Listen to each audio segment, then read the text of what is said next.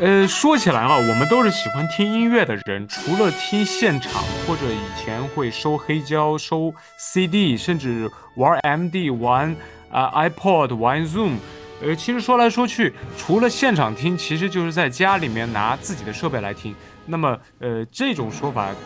归根结底就是听 HiFi，对吧？High def high high fidelity high fidelity，它不是 high definition，对 high fidelity 高保真。那么高保真，对高保真高保真。呃，虽然说音乐上有一个流派叫低保真，但其实我有朋友也专门就是做低保真的音乐。低保真的本质就是用高保真的方法录，然后故意把它做的很低保真，就一一一个一个玩法。否则否则那个不叫 low-fi，那个玩意儿叫呃 bedroom bedroom recording，就有点卧室录音的感觉。那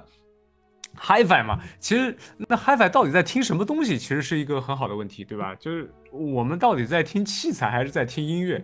呃，就像我们玩游戏一样，呃，那个买进来或者收各种各样的硬件才是快乐，听本身不是问题，玩本身不是问题。不不过归根到底，呃，你你玩 HiFi 应该比我专业，对不对？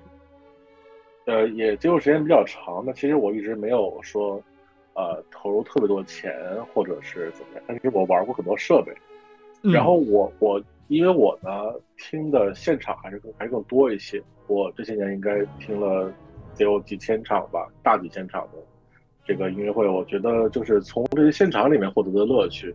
跟我听 CD 也好，黑胶也好，然后包括现在的这个网络流媒体也好，我觉得它肯定是不一样的。而且我觉得很多的。呃，听 HiFi 的人他是不听现场的，那么也有也有很多相当大的一部分听现场的人，他其实是没有什么特别好的 HiFi 设备，嗯，就说这两者之间的交集没有我们想象的那么大，嗯，它其实更多的是两个独立的群体，只不过是有一小部分的交集，啊，所以说呢，这个我觉得至少我们能够看出来一点就是。呃，现场的音乐跟唱片里的音乐，它不完全是等同的。所以说呢，到它所谓的高保真，它到底保真是什么意思？它保证的是跟现场一致吗？我觉得其实不是。高保真的意思其实还是还是要忠实的还原你的这个录音，就是录音到底是录了录下来什么信息，把这些信息给它重现出来，就是高保真的一个一个定义。它并不是说是你一定要跟现场完全一样。对，呃。嗯，你说，哎，呃，肖汉，要不你正好给大家介绍一下，因为呃呃，我觉得相比很多其他的 HiFi 爱好者，你有一层另一层的身份，可以让你更好的来说一下，就是尤其是古典音乐的现场和高保真的录音的一个区别，因为你有跟那个爱好者，比方像我这样爱好者之外，你有另一层身份，对吧？呃，是的，因为我一直从事古典音乐演出相关的工作，然后另外自己当然也非常喜欢听音乐会，所以这个这过去的这么多年一直在听大量的演出。嗯，呃，我觉得最大的不一样就是我，呃，如果你在去听现场之前，呃，已经很熟悉唱片里面的古典音乐，那么你会发现，其实在现场听的呃音乐就好像没有那么好听。嗯，对，这就是为什么说好听呢？因为就是我们在听一张唱片的时候，我们听到的这个，比如说像乐器的定位啊，是非常非常准确的。是。然后呢，我然后我们呢听到的这个所谓声场，它是严格的按照呃一一对耳机或者是一对音响，对吧？它能够给我们营造出来的这样的氛围去去去设计的。但是在现场的话呢，我们距离呃音乐家的这个。这个不论是这个直线距离也好，或者是这个音乐厅它本身的这个这个反射声混响也好，啊，甚至是我们来自周围观众的其他人的噪音，对吧？他们的呼吸声，他们有时候可能会有一些就是比较细微的这个交头接耳的声音，都会成为我们在现场体验的一部分。所以它其实是可能会让一部分之前只了解唱片的人感到失望。嗯，就好就好像现场没有那么好听，好像大家都在都在传什么，哎呀，我们听音乐一定要听现场，但实际上好像并不是那么回事儿，好像还不如我在家里面听碟呢。这里就要想到两个很好玩的一个说法，一个说法是说呢，就是听音乐会要听现场，就是因为音乐厅它的那个设，就有有有些朋友会说啊，音乐厅非常的贵，比你们家里绝大多数人家里可以的 HiFi 设备要贵好多好多倍，那肯定音乐听的效果会很好。也有些朋友会说，我买票一定要买最贵最好的那个位置，它这么贵肯定是因为它的音响效果好，是不是这样？呃，从我听音乐会的经验来看呢，我觉得声音最好的位置肯定不是最贵的位置。嗯，当然说这这这个最贵的位置呢，它一定是，呃，就是怎么说，居于所谓的音乐厅里面的皇帝位，它的距离这个呃舞台的距离是不远不近，对吧？刚刚好，然后呢，就处在一个在空间上比较中心的这样一个位置，会给你一种这个你是整个音乐厅里面主角 的这样的感觉啊。但但他但他听的效果呢，其实我其实我自己一直是比较偏好。是左侧或者是右侧，然后包厢位，呃，也怎么说呢？就类似于就是靠近墙壁的位置啊哈，因为就是在靠近墙壁位置呢，你会比较直接的听到一些啊，就是反射声，这是比较比较明明显的一个区别的。哦，我我我记得那次我在那个。我在纽约听看芭蕾的时候，我倒是买的像你说的位置，二楼包厢的位置。但是，呃，作为芭蕾演出，这个主要是看而不是听，就效果差了一些了。嗯，哎，说说起来，我正好刚买了一个单筒望远镜，下次可以找个机会可以试一下。这倒是。呃，呃，你是说看看芭蕾用是吧？对，看芭蕾用。对，听音乐会，我觉得望远镜可能意义就不是特别大。我们并不是特别需要看清楚这些乐手不乐手的这个表现。不过，不过看到肯定是会很好的。当然了，这个我反正我记得我最早刚刚开始就是看现场的时候，也是觉得很新奇，就是会会去盯着每一个人的表情啊、小动作呀，就去去看，觉得这个特别的有意思。当然后来呢，因为听多了之后，可能就就没有以前那么关注了。我记得，我我记得之前，呃，就是我在很很少接触现场的时候，在那个年代，啊，就是看很多音响的论坛啊，然后看那些爱好者们讨论，他们就会讲说，哎，你你你你你的设备如果如果够好的话，那么你就会在某张唱片的第几第几分第几秒的这个地方，能够听到什么音乐家们翻谱子的声音。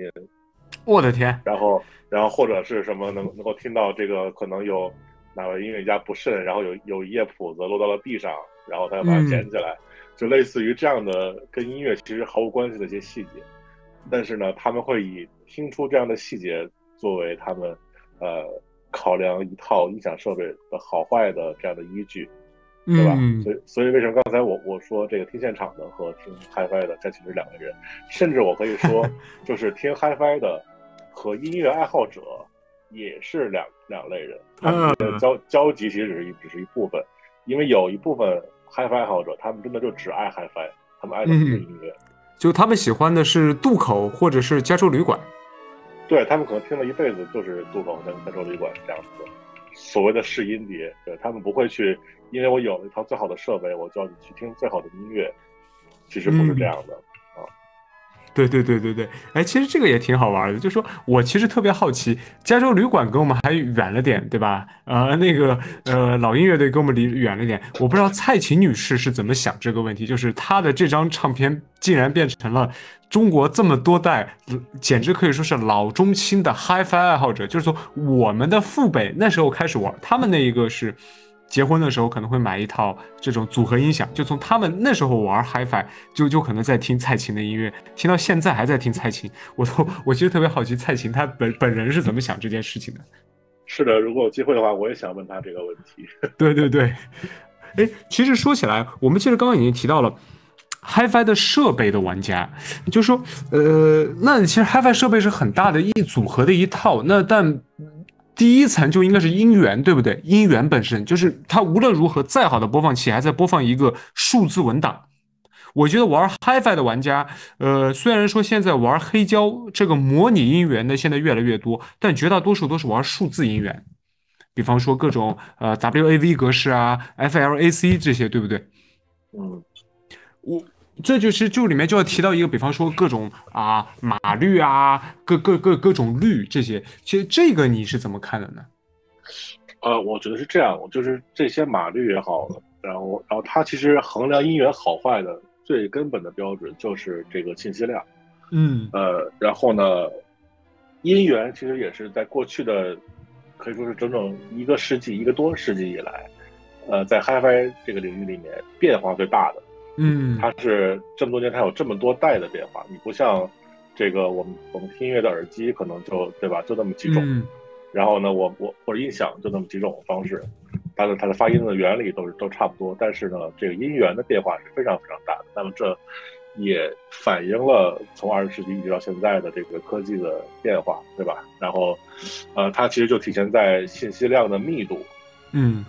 我们我们可以用越来越小的体积来容纳越来越大的信息，呃，但是信息量到底是不是越来越大？是不是越大越大就越好呢？其实倒也未必，因为呢，这个我我们耳朵的它的这个感知音乐的能力它是有限的，对，啊，就是说你，呃，它它的这个信息量的变化不是一个线性的一个增长，当你信息量大到一定程度之后，它变得再大就其实就没有什么意义了，嗯，呃，所以对于绝大多数人的耳朵来说，其实我至少在二十年前的 MP3 技术能够达到的那个三百二十 K 对吧，kbps 这个这个码率。对于绝大多数人都已经是非常非常足够了，包括现在这个像流媒体，像像这个 Apple Music 呀，像这个网易云，他们所提供的，呃，到二百五十六 kbps，呃，就已经是能够满足绝大多数人的需求了。对对对，我印象很深，就是我高中的时候，其实这个说的不是特别好，因为那时候主要是听盗版，呃，但是呃那时候我就印象很深，呃。那时候我我我我每周会下一点这种音乐，会来在 M P 三里面听嘛。那时候觉得二百五十六已经是非常高音质了，因为因为你再往一二八去，那个音质的确有点不太行。然后呢，那时候就印象很深，要还有一些是啊三二零啊三二零的这个，又觉又觉得我那时候的 M P 三容量特别小，我那容量就一百二十八兆，所以就特别的纠结，因为呃因为这个。呃，可以说它这个音乐的保真度和它的音乐它本身的这个音质的确跟它的容量是息息相关的，所以当时就就会讲，哇，三三二零，哇，这个音质已经很好了。虽然说自己其实比较差的这个耳机设备和播放器设备完全听不出足够的差别来，但我们会觉会会会在那时候在想这个问题。但到后来，呃，国产播放器或者是索尼的这一代代这种呃顶尖的播放器，这这大家接触比较多。就是可以更好的、更大的容量，尤其是现在闪存也越来越便宜，好像音质应该不是一个很大的问题。绝大多数人如果愿意下载或者翻录这个呃自己的 CD 或者黑胶的话，其实都是可以很好的音质，对吧？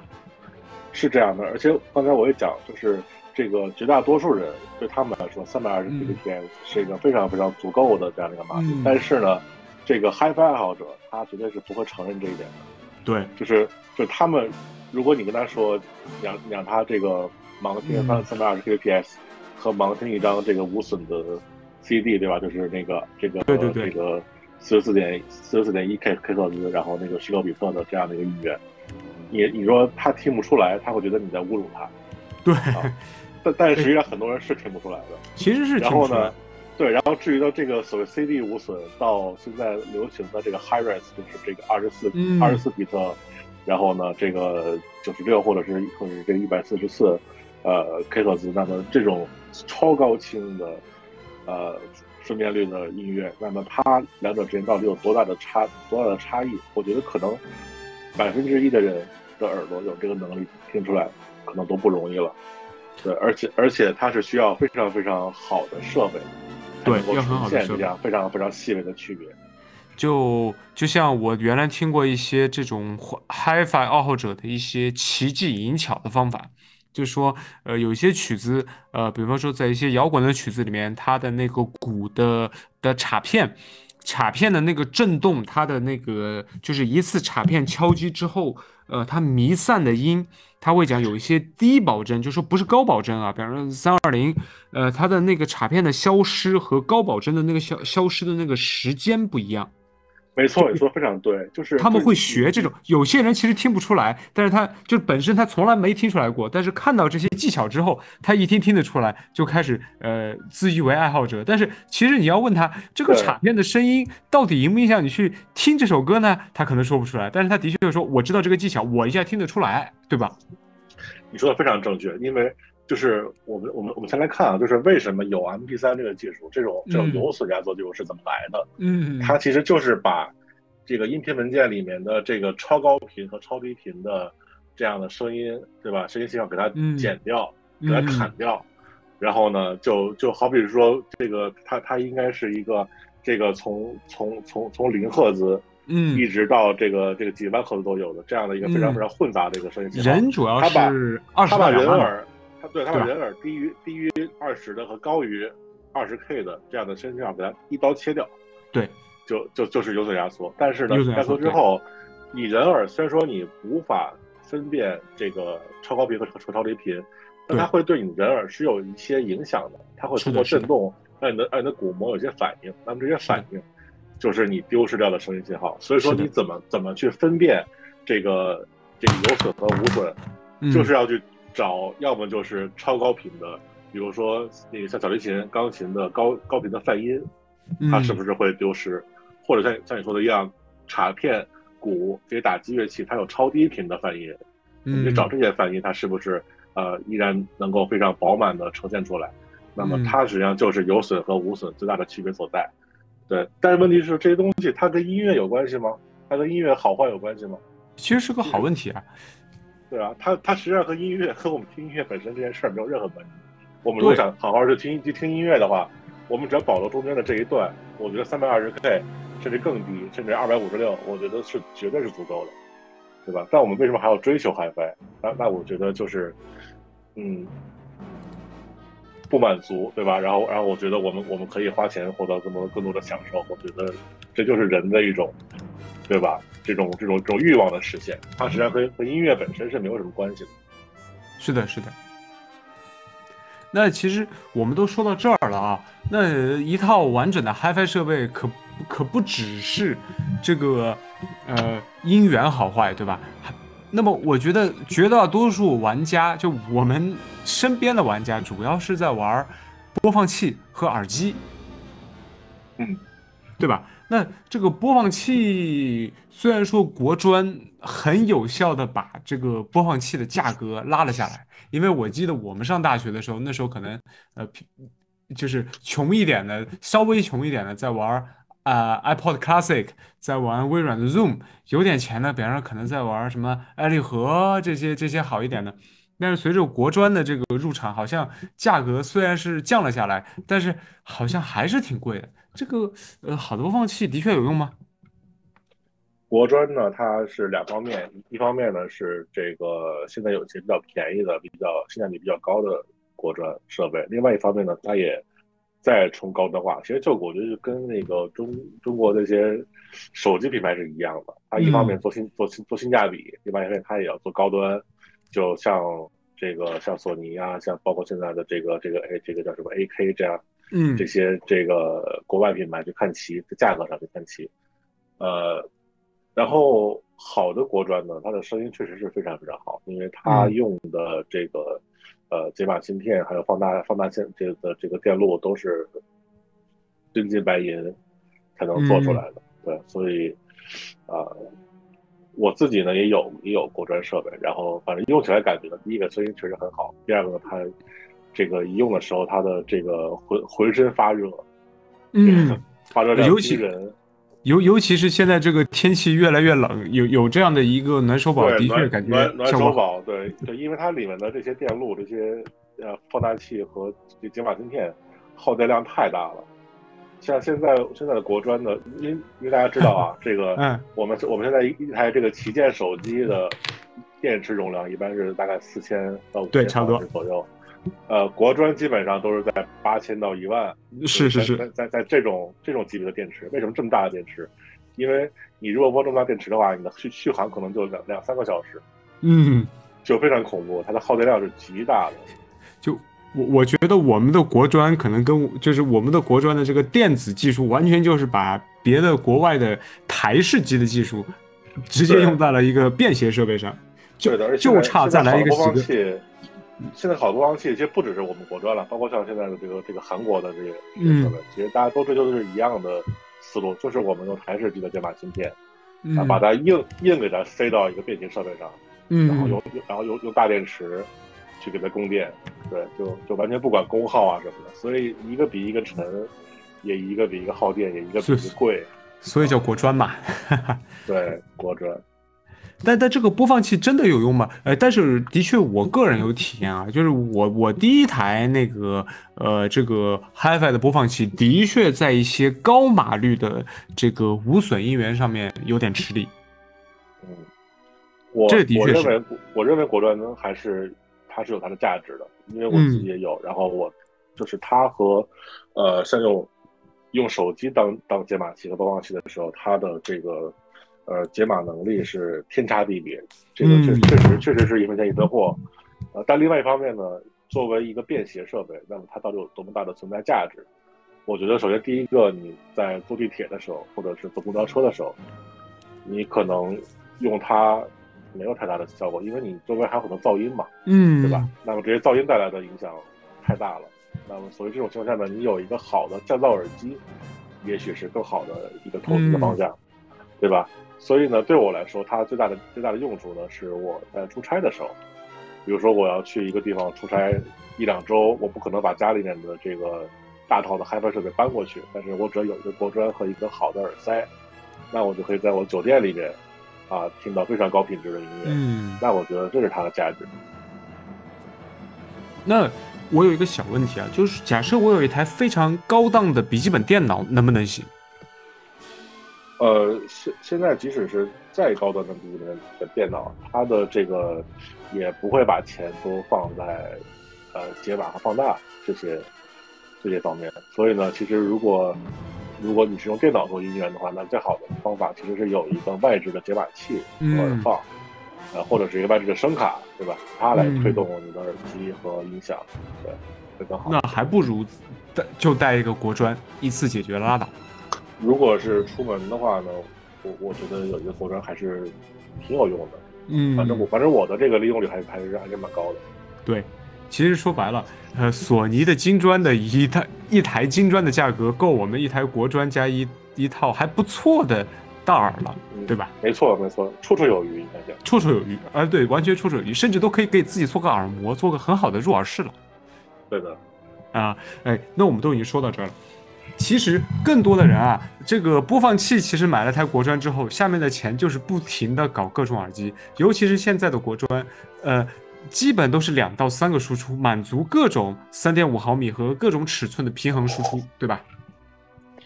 但我呃，就是我们我们聊到这个话题，聊到这耳机的话题，呃，我倒觉得呢，这个为什么现在好像大家讨论耳机太多起来了？嗯，其实很大的一个原因，我今天还在想这个问题，可能就是因为当当年苹果砍掉了这个三点五毫米的这个接口之后，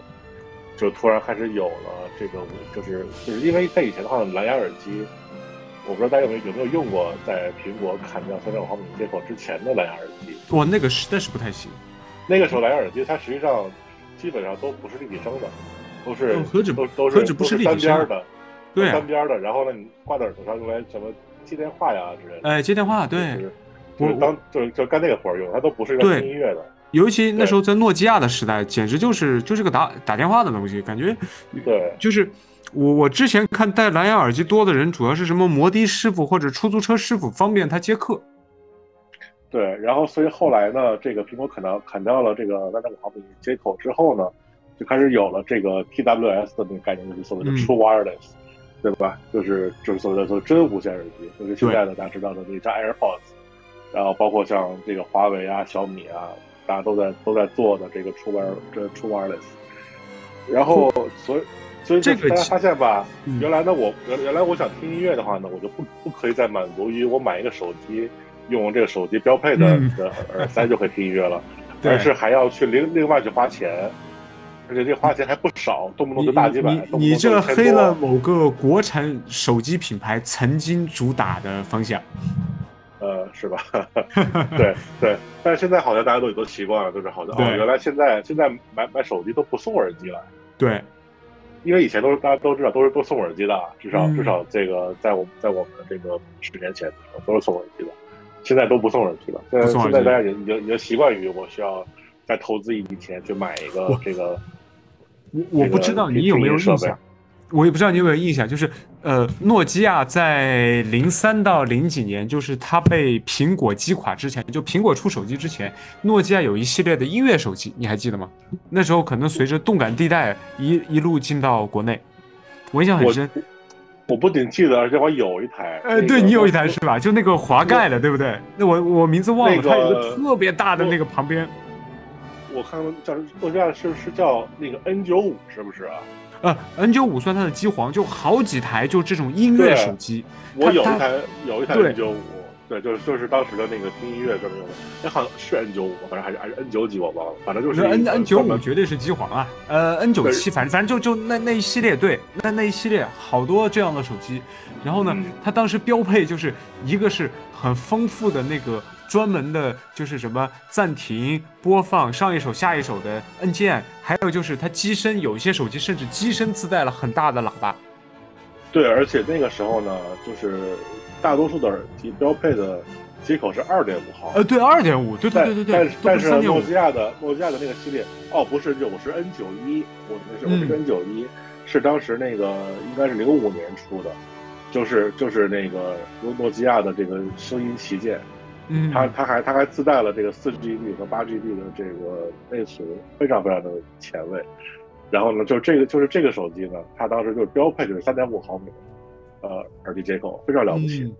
对，那个时候可是这个天顶星科技啊，手机上标配一个，的确的确，这还可以玩三点五毫米的接口，这个还太神奇，还还可以玩 Engage 的游戏，简直，对，实在是太厉害了。对，那个时候就觉得啊，原来原来就是只能以前只能插在像随身听上的耳机，现在可以直接插在手机上，而且手机就是就可以满足这个听音乐的需求，简直是不可思议的事情。但但就像你说的，苹果一旦入场，它带着那个苹果进入手机市场，带着它在 iPod 上面的技术进来，真的是特别厉害。降维打击，当时对，当时零当时当时零七年，你记得吗？当时苹当时乔布斯发布 iPhone 的时候，嗯，呃，他在他在台上说，我说我们怎么给 iPhone 定价呢？嗯，就是就是我我我们看到市场上一台这个非常非常傻非常傻傻傻瓜的那种所谓的智能呃所谓智能手机。对他要可能是二百九十九美元，然然后然后呢，我你你如果从苹果买一个这个四 GB 或者八 GB 的一个一一个这个这个这个这个 iPod，啊，它好像是二好像是二百美元的样子。然后呢，你把两个价格加起来，就是我们的一个 iPhone 的价格啊，就是我我它就这么来来来定价，就是音乐实际上从那个时候开始。就成为了一部手机里面非常非常重要的。呃，必必须必须的，尤其是在 A P P 时代，其实很多很多的这个朋友可能不太熟悉，苹果在音乐上面真的很用心。我印象特别深刻，那时候我们玩乐队的时候呢，就是有的时候在排练室需要录一下自己的音频，就你自己弹，感觉自己那个弹的特别好，其实你仔细你静下来一听，就发现自己是菜鸡互啄，但是你得要录个音。那时候呢，我们录音呢，就是我印象很深啊。那时候我有一台三星的盖世一，就盖世的第一代那个智能手机，那个音响效果特别差。结果我朋友就出来就说，算了，拿我的这个 iPod Touch 啊，都不是 iPhone，iPod Touch 录音，哇，那个时候就觉得录音效果特别好，甚至我的我到现在觉得那个录音的效果都还是非常。呃，虽然说它的音质不是高保真，但是的确能非常忠实的在一个，因为在录音录音棚就是我们的排练室嘛，那个噪那个音量是非常高的，在那样的环境中比较高保真的忠实的反映，呃，这个呃乐器器材和把它那个呃这个每个乐器的分离度做的做到一定程度。苹果在呃音乐上面还是有非常深刻的积累，并且的确做得非常好，的确也是它不断的在推进这个。呃，蓝牙音响的效果，尤其是随着现在蓝牙的协议越来越高，高保真变成了一个可能的事情。其实老的蓝牙协议也不能支持真的高保真的音乐。对，所以我想说，就是当时呃，苹果砍掉了三点五毫米，为什么这个事件会是一个推动了耳机行业发展的一个事件？那个时候，像像我，像很多的音乐爱好者，其实都在想。呃，苹果这么做，那岂不是把这些耳机厂都都给得罪了？然后大家是不是以后就不就不会再买耳机了？是不是甚至说是不是就不会再用手机听音乐了？但其实不是，就是我觉得听音乐它是一个刚需，它它它是你砍掉了线，呃，那么蓝牙这种无线方式就一定会一定会崛起。所以这这的方式就是第一个像你讲的蓝牙的这个技术，在这个在发展。另外呢，就是我们我们我们怎么来做一个这个真无线，然后或者是我我们怎么来做一个现在这种头戴式的蓝牙耳机，我们怎么来做这些，呃，不需要线材依然可以去有非常好的效果的这些这些设备，我觉得是它是一种正面的推动作用。我我我就记得呢，在在苹果这么做之前，绝大多数人吧，百分之九十九以上的人都是用的买手机的时候送的耳的这个这个耳塞在听，对吧？几乎没有人会额额外花钱。不止如此，我记得我一一年的时候，我有一个发小就跟我讲，那时候呃，那个苹果升级了一次它的 AirPods，记得吗？就苹果它第一代 AirPods 就手机的耳机和第二代不一样。我那个记得本来本来本来是本来是一个平头的嘛，对对对，一种一种半入耳，半入耳。对，半入耳。我那哥们跟我讲，音质巨好，还拉我去那个小店里买了一个别人那个买了手机不要的 的的一个小耳机。那个那个时候我我记得收还要收一百多块钱，当时觉得哇，这个音质好好啊。那时候那时候其实说起来，我已经在听那个森海塞尔的平头塞了。我我真的不是黑森海，我们这个节目没有任何的赞助啊。但是的确就是 当时一听这个半入耳，的确比平头就是强一大截。对。所以你就能想象，我我们就是我们绝大多数人民众对于这个好的音质的这个了解是多么的匮乏，嗯，就是只大家都不知道什么是好的音乐，对，没所以呢，就是就即使是苹果那么小的一个一个改动，都能够让你们觉得哇，这个眼前一亮的感觉，对，所以呢，现在你就你就想，现在就是就是只要你想用手机听音乐，你你需要花至少得花几百吧，哎，起码买副蓝牙耳机呗。你得买一副比较比较过得去的这个这个这个 True Wireless，否则的话，你你甚至都甚至都找不到接口。对我就就就是我觉得它它对于推动整个的市场高端化，以及呢这个让更多的人知道哦，原来好的音乐应该是什么样子的，它真的是一件很了不起的事情。尽管它得罪了很多人，是的，是的，尽管呢，对，尽管的确有人不满意，骂了这么多年，是的。呃，这点我要承认，就说手机去掉耳机接口我能接受，但是 iPad 去掉我真不能接受，因为 iPad 是很多呃做电子音乐的音乐人也会使用的一个器材，它去掉了三点五毫米接口之后呢，就不得不带上一些呃 Type C 转那个三点五毫米的哎模拟，就其实它相当于把里面的声卡其实做了一些改动。其实它不只是一个去掉一个接口这么简单，声卡做了改动，那你就不得不拿 Mac 出来。但是，呃，反过来呢，苹果又在 MacBook 的新的一代 Pro 的新的一代里面呢，加入了一个高阻抗的3.5毫米接口，所以我还真没法说它什么，我还真没法说它什么。哎，但是我们都还是有一些这个耳机的这种库存吧。我太多了，我我家里你比我多多了，对啊，对啊。那你的话是更喜欢他听大耳呢，还是入耳式？因为因为说实话啊，除了个别情况，平头塞肯定是比不过其他的性质的。呃，平头塞呢，如果你说大小的话呢，发声单元比较小；如果说低频呢，也比不过这些密封式的耳机。这是个好问题。对于我来说呢，我。冬天喜欢听大耳机，嗯，夏天喜欢听耳塞，因为凉快。夏天戴听大耳塞实在是一个很很难受，因为要出很多汗在那个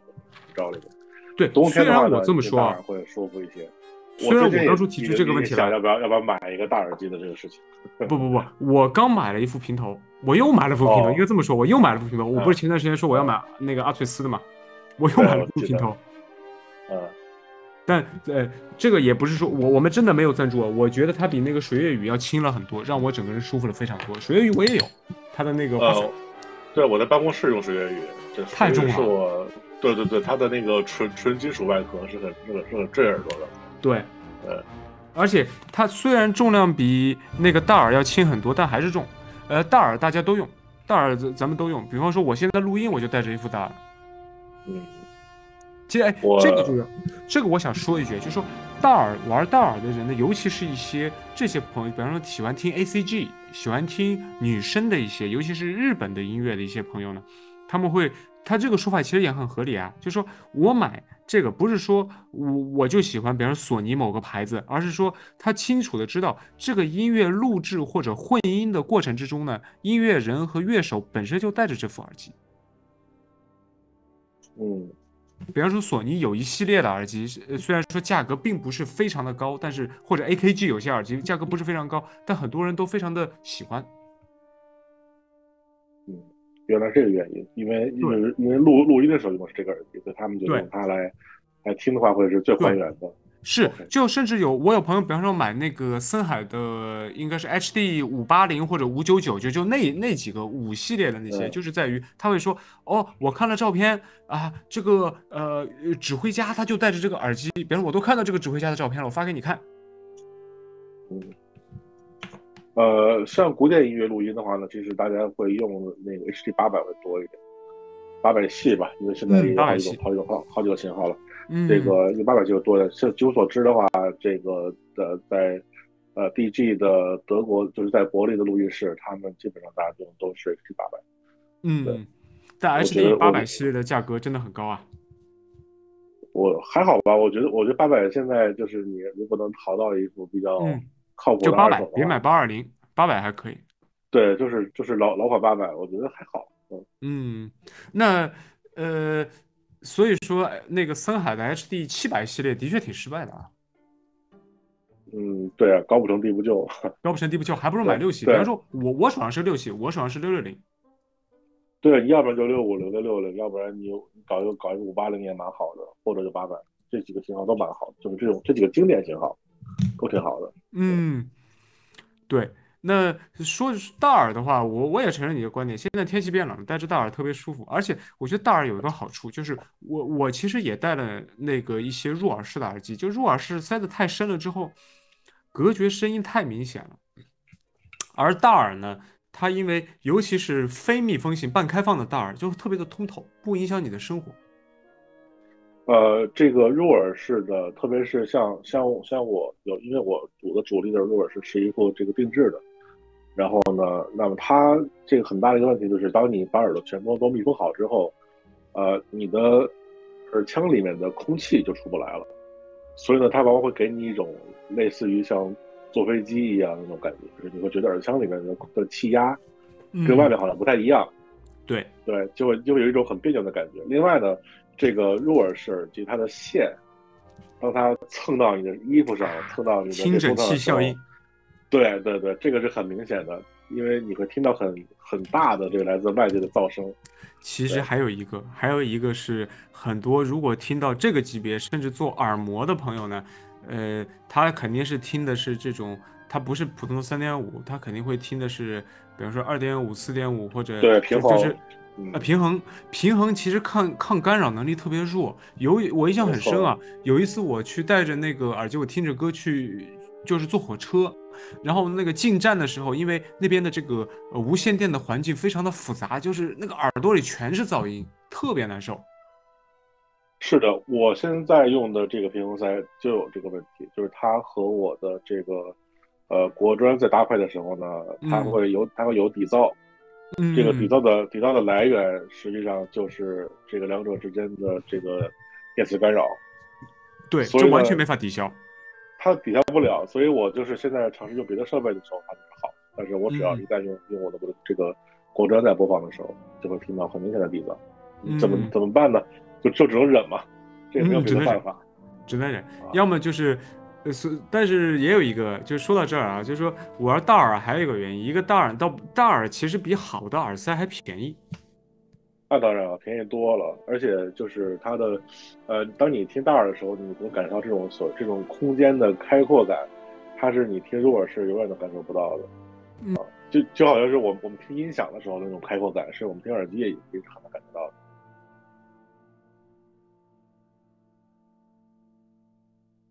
哎，声音是断了吗？说到这呢，其实说到这，好好好好，声音断了一下。嗯，就就说到这儿呢，就讲到一个问题啊，就是说高保真的音乐呢，就保真的是什么？就因为我们在听高保真，它是忠实还原高保真的音乐，尤其是特别好的耳机和特别好的设备的时候，大家就要想，就是有一些玩家他的确是听了，然后再去音乐听，觉得听起来完全不是一个味儿。我看到有些论坛会说，高保真的音乐制作呢，可能是只按照指挥的音乐的他听到的位置来做的。跟我们那个听众的位置可能不一样，就声场啊，呃，一系列的东西不太一样，会有这样的一个呃特点吗？是这个样，是是这样，就是这个所谓的高保真，它保的就是，呃，我录音的时候录下来是什么样的这个这个声音声音信号，对吧？那么它的还原程度就是高保真。然后呢，这个像对于古典音乐来说，绝大多数的唱片都是在录音室里面录出来的，录音室或者是一个比较固定的一个录音场所，比如说是一个教堂，对吧？这样的的这样的一种环境下。那么它呢，和我们听现场的时候的环境就本来本来就不一样，混响环境本来就不太一样，混响是完全不一样的。嗯，对。那么即使是很多的现场录音，我们我们听到的依然不一样。为什么呢？因为现场录音的话，它是在你的这个指挥的头顶上放一个这个三叉戟的这样的一个指向麦，然后另外的话呢，它会在这个呃乐队里面放上啊不同的位置吧，放上若干个。麦克风来试音，那么这种试音的方式跟你坐在观众席里面听到的声音它也不一样。对，哎，其实说起来，观众席里面听的音如果不配点咳嗽声，的确不真实。对，所以你你如果真的想想用耳用耳机也好，音响也好来重现在音乐厅里面听音乐的效果，那怎么办呢？就只能是你找一找一个椅子，在椅子上面放一个麦克风，对着对着观众席，对着那个舞台去录音。然后呢，你就听你的你自己录的这个声音，那是应该是能够还原的。那一般的人没有这么好的录音设备啊，就是你想买一个，也也也也不尽然，因为什么呢？就是你知道这个，在不论是在国内还是在呃很多国外的城市啊，有一些那就 put lag 了吧？对他他他专门就做这件事儿。这个我知道，我们这个我们有一个一个昵称叫做风衣党。什么什么叫风衣党？就是我穿一件风衣，我知道，我知道。我我在风衣下边藏一个麦克风，那你至少带个 Zoom H 六吧。而且，其实，在国外人家会要你存包的呀。或者是，或者像这个这个索尼的这种特别特别大的这种这种这个录音笔，对吧？索尼那个录音笔，哎呀，索尼那个录音笔经典设备，很多的 HiFi 党拿过来听音乐的。没错，然后把它呢藏在这个大衣下边，或者比如说你拿一个提包。把它放在那个提包里面，对吧？用它来录音啊。那么，那么你如果你如果听用它来录的现场的话，大概大概就和你现场听到效果是差不多的，因为你录音的位置这个很重要。第一个是你的这个混响的环境几乎是一致的，然后你来自来自于你周围的观众的这个声音大概是一致的。嗯。这还真是，这还真是。那其实说起来，哎呀，这个音乐啊，设备真的很复杂，尤其是你看，要折腾这么久。其实我们还有一个，呃，完全没涉及的，就是啊，各种放大器。因为很多人会说，你你哪怕用国专直连耳机，尤其是高阻抗耳机，还是不够完美。当然了，还需要一个耳放。其实说白了就是呃放大器。对，什么是放大器呢？就是功率放大，对吧？就是因为因为大家知道这个呃，音源里面的这个信信号呢都是数字信号，对吧？我们把它转换成这个模拟信号之后呢，它是一个很微弱的一个模拟信号，对，它需要经过放大，然后呢再在这个呃耳机也好，音响也好，去把它给播放出来。对对对对对，所以呢，这个信号放大的之后，它会经常会失真。对吧？会有各种各样的变形扭曲，所以呢，如何保证这个这个最精致的放大，那就是高端耳放和低端耳放的区别。对。然后另然后另外呢，你如果想想驱动，呃，一个落地的大音箱，和你驱动一和和你驱动一副耳机，它需要的功率也不一样，完全不一样，对吧？尤那么尤其是有一些耳机，比方说，呃，我忘了 AKG 的哪台耳机，A 七百对吧？还是还是哪个？就是非常典型的叫难推。然后呢，每个论坛里都会讲上耳放，对，总有人会问，哎，直连电脑行不行？直连手机行不行？我见过最丧心病狂的是，呃，直连 PSP 行不行？直连呢，肯定是有声的，哎，对，能听到能听到声音，但是呢，因为你的放大器和这个耳机它本身的这个阻抗它是不它是不匹配的，嗯。所以你听到的会是一种非常扭曲的，然后呢，效果非常非常不好的，就变成了大手办了。对，这样，所以为什么我为什么我们说一定需要一个一个耳一个耳放？另外，我们需要一个和你自己听音乐的设备的来匹配的这样的一个放大器，因为因为呢，你你不是说是比如说啊，我找一个功率特别大的一个放大器，我可以用来用来驱动大音箱的那种放大器，拿它来推耳机行不行呢？答案其实是不行，对吧？因为它的功率是不不匹配的，对，不匹配。就好像就好就好像你拿一个航母的这个嗯，它这个发动机来推动你自行车，那肯定也是不行的。那肯定不行。对。说起来，就是设备真是复杂。那我们都讲到这儿了，音响。其实呢，我记得也也也有一些朋友呢会无奈的吐槽，就说国内这么多人玩耳机、玩播放器呢，其实说白了就是很多年轻人没房。你你没条件自己玩儿，其实说起来，如果有一个比较大的屋子，然后呃有独立的空间，一个书架音箱或者小的音箱，其实音质或者说所以我们讲声场比道尔还要好，但是价格可能还便宜。对，对，所以所以我觉得呢，我们每个人可以找到一种。啊，最适合自己的听音乐的这样的设备还有环境，因为我觉得，特别是现在这个疫情年代嘛，当然现在已经到了第第三年，但是可能未来可能还是要会持续一段时间，对吧？对，还有一些变化。嗯，可能我们依然没有办法那么方便的去听到现场。嗯，呃，所以可能确实还是有很多时间需要在家里面度过，然后需要在家里面去听音乐。那么我们怎么来选择一套这个最适合自己的？但我觉得首先你要看自己的环境。呃，如果环境允许的话，是不是用一套这个这个桌面音箱啊，或者这个这个书面音箱，甚至是更更大一点的环境的话，你可以用一台这个落地箱，对吧？因为我觉得音箱它带带给带给人们的这种这种这个来自于四面八方的这种震撼的感觉，肯定是耳机是很难很难去替代的。尤其是二点一的那个一，我们很多人可能玩小音箱也只是二点零，如果那个二点一就更棒。对。然后呢，但是呢，听音响它必然会影响到别人，对吧？对。所以说，如果如果你的家人、这个室友或者说你的邻居，他们对噪声比较敏感的话，那可能就要考虑用耳机系统。耳机系统的话呢，它它的好处在于什么呢？它的你听到的声音是比较有保证的，嗯，就是说你想听到的，它大概其就是造耳机的厂商显然也知道的事情。对，几乎没有什么太多的意外的可能。但是你如果是音响，你你如果摆放的环境不对，然后这个角度不对，都是有可能。对对对，都是有可能的，有很多很多变量。但是呢，听耳机的变量是很少的。甚至音响上有很多的那个拨片，让你去拨各种各样的档位。如果你连说明书都没好好看，那个音都没法听。比方说，有些对于驻波、对反射波的调节，还有一些角度调节，你不好好弄，那真是没法听。我知道你想说什么，因为咱们都用的同同样的那个啊，对对对，真力的嘛，对对，就是你如果是靠墙靠墙板和放在桌子上，它完全不一样，调不同的档位的。对，就就像就像我是用我没有用那个底座，我用它官方的那个，就没有用支架，所以说它作为一个本身低频比较弱的系统，我还要去故意削弱低频，防止出现一些不必要的谐波。没错。尽管这个音箱的低频已经很弱了哈，对，很弱了，需要把它把它砍一砍。对对对，哎，你的 F 一买了吗？我没有，我我没有这个环境来放了，就只能对，继续用用用用我我是放在电脑前面，如果来个 F 一，我这个电脑屏幕就要受不了了。对，哎呀，那还是像我有个朋友，我有朋友是听黑胶，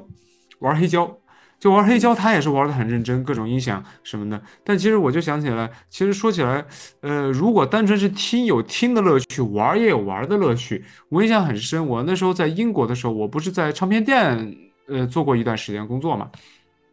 我印象很深，那里面有一个老板，他就应该是比较会玩的，他甚至都跟我讲，用不同的清洁剂，可能对于黑胶唱片本身的保护都有区别。对，我我想，我想这个可能还有很还有很多别的玄学相相关的话题，对吧？这个我确实也不是很了解。对，其实而且我觉得对于我来说呢，我可能更多的是关注音乐本身的。嗯，我我就是我觉得我我重要的是我想听到好的音乐。那么这个到底这过程中，我我希望能尽量排除掉这些很麻烦的东西，包括像黑胶的这个日常的护理，然后然后清洁。然后包括它还还有它的这个针，你的针如果还静电，有静电会一切都毁了，就有的时候那种呲呲啦的声音全是静电。是的，所以对于我来说，最方便的就是数码音乐。我觉得没有什么东西比数码音乐更更更方便了。跟现代对，就像 MD 替代了 CD，嗯，MD 试图替代 CD，但它没替代成，但 MD 试图替代 CD。对，包括像后来的 MP 三播放器来替代 CD CD 播放器，然后嗯现在呢，这个不论是像国专也好，或者现在我们手机上的这些这个流媒体的呃这些 app，对吧？他们他们提供的唱片，我我反正反正我我这么多年来从从我之前在国外留学，然后然后到现在后来收到唱片，这个几千张唱片嘛，但是现在任何一个 CD 一个这个呃一个一个音乐 app，它的收藏量都是轻松的十万百万级别的。最后真的是图书馆啊，这才是图书馆啊。所以所以会让我觉得好像我过去的这些收藏就好像没有什么价值，因为我因为我我有这唱片，我主要是想听里面的音乐。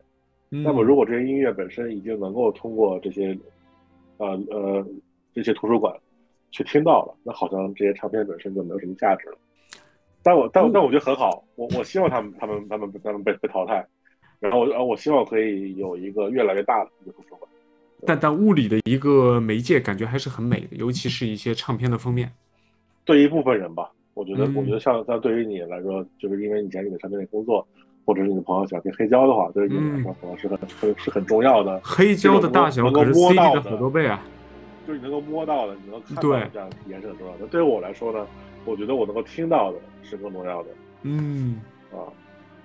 是的，是的。其实说白了，呃，我觉得现在这类 HiFi 玩到现在就已经完全分化成两路了，一路是听，一路是玩儿。玩的话，就跟就像那些呃，就跟那些汽车爱好者一样，虽然没开过这个车，但是参数娓娓道来。比方说，呃，你用的是什么芯片啊、怎么样的阻，什么阻抗啊，乱七八糟，娓娓道，这也是一个玩法。我我完全觉得 OK，因为这个呃我们都很开放的一个社会，你爱玩什么都行，对吧？就比方说我我人生就喜欢听各种设备，喜欢听渡口，我觉得也是个很好的事儿。你你很热爱这个事儿，但我觉得我还是更多的是听音乐本身，听音乐对。就像我们刚才聊过的一样，就是你你作为一个硬件爱好者，你作为一个嗨，你作为一个嗨，一个像你说一种玩儿这样的一个人，和你就是到底是不是一个音乐爱好者，他并没有什么必然的关系。你可以喜欢音乐，也可以不喜欢音乐，对吧？嗯就就好像说是你你可以喜欢开车，也可以也可以不喜欢开车，对但你依然可以去去去烧这个东西，对吧？去发对对烧，对对对或者是你甚至你你有钱的话，你可以去收藏汽车。对对对可，能那那你可能是一个很烂的司机，你连驾照都没有。没关系啊，对，那对啊，那没关系啊，对吧？是的，是的，我我觉得是的，尤尤其是这个，这就可能要我们下一期谈的，就是说古典音乐本身，尤其是因为这个高保真，尤其是在古典音乐上面嘛，嗯，其实随着这个呃本身没有疫情，很多这个音乐人或者说是乐团，我们本身是没有机会去听到的。哪怕有机会他来国内访问，来到你的城市访问，呃有演出，他的这个曲的量也是非常有限的。尤其他们可能呃不只是他们的考虑，也有可能说他们想的是为了贴合中国观众的喜好，他们的曲目本身选的不是呃那么比方有意思的曲目。对吧？比方说，像像你可能会喜欢听呃《指环》，我觉得应该没有什么国外的乐团会来国内专门演一次《指环》吧？呃，有过啊，不很少很少。我的意思就是非常少。对对对对对，字数不多啊，但是有过的。对，有有的确有，但是就很少，可能更多的是一些比较大陆的演出，很多比较小众一些或者太过复杂了，他们不太会演。对，就就像当然我。就像我我们那次在说嘛，呃，这个现现在虽然说，比方说勃拉姆斯都演的越来越多了，但是也就仅此而已，也就是那些比较特别大陆的几个呃音乐家的演出，甚至我们上次我记得是说我们这边苏州交响乐团好不容易会演一些这个呃马勒的一些演出，我们都觉得也比较，虽然马勒也在国内也已经比较烂大街了，但也是很少的嘛，敢敢这种大面积的演嘛，对，关于曲目的选择，确实是一个很大的一个学问。这个我们可以嗯以后再专门再聊一聊。我们专门再聊，其我们可以卖个关子。我们可以卖个关子。其实我真的在现场听的第一次是贝九。哦，那我是那是在苏格兰听的，的确是来了，的确是来了合唱团。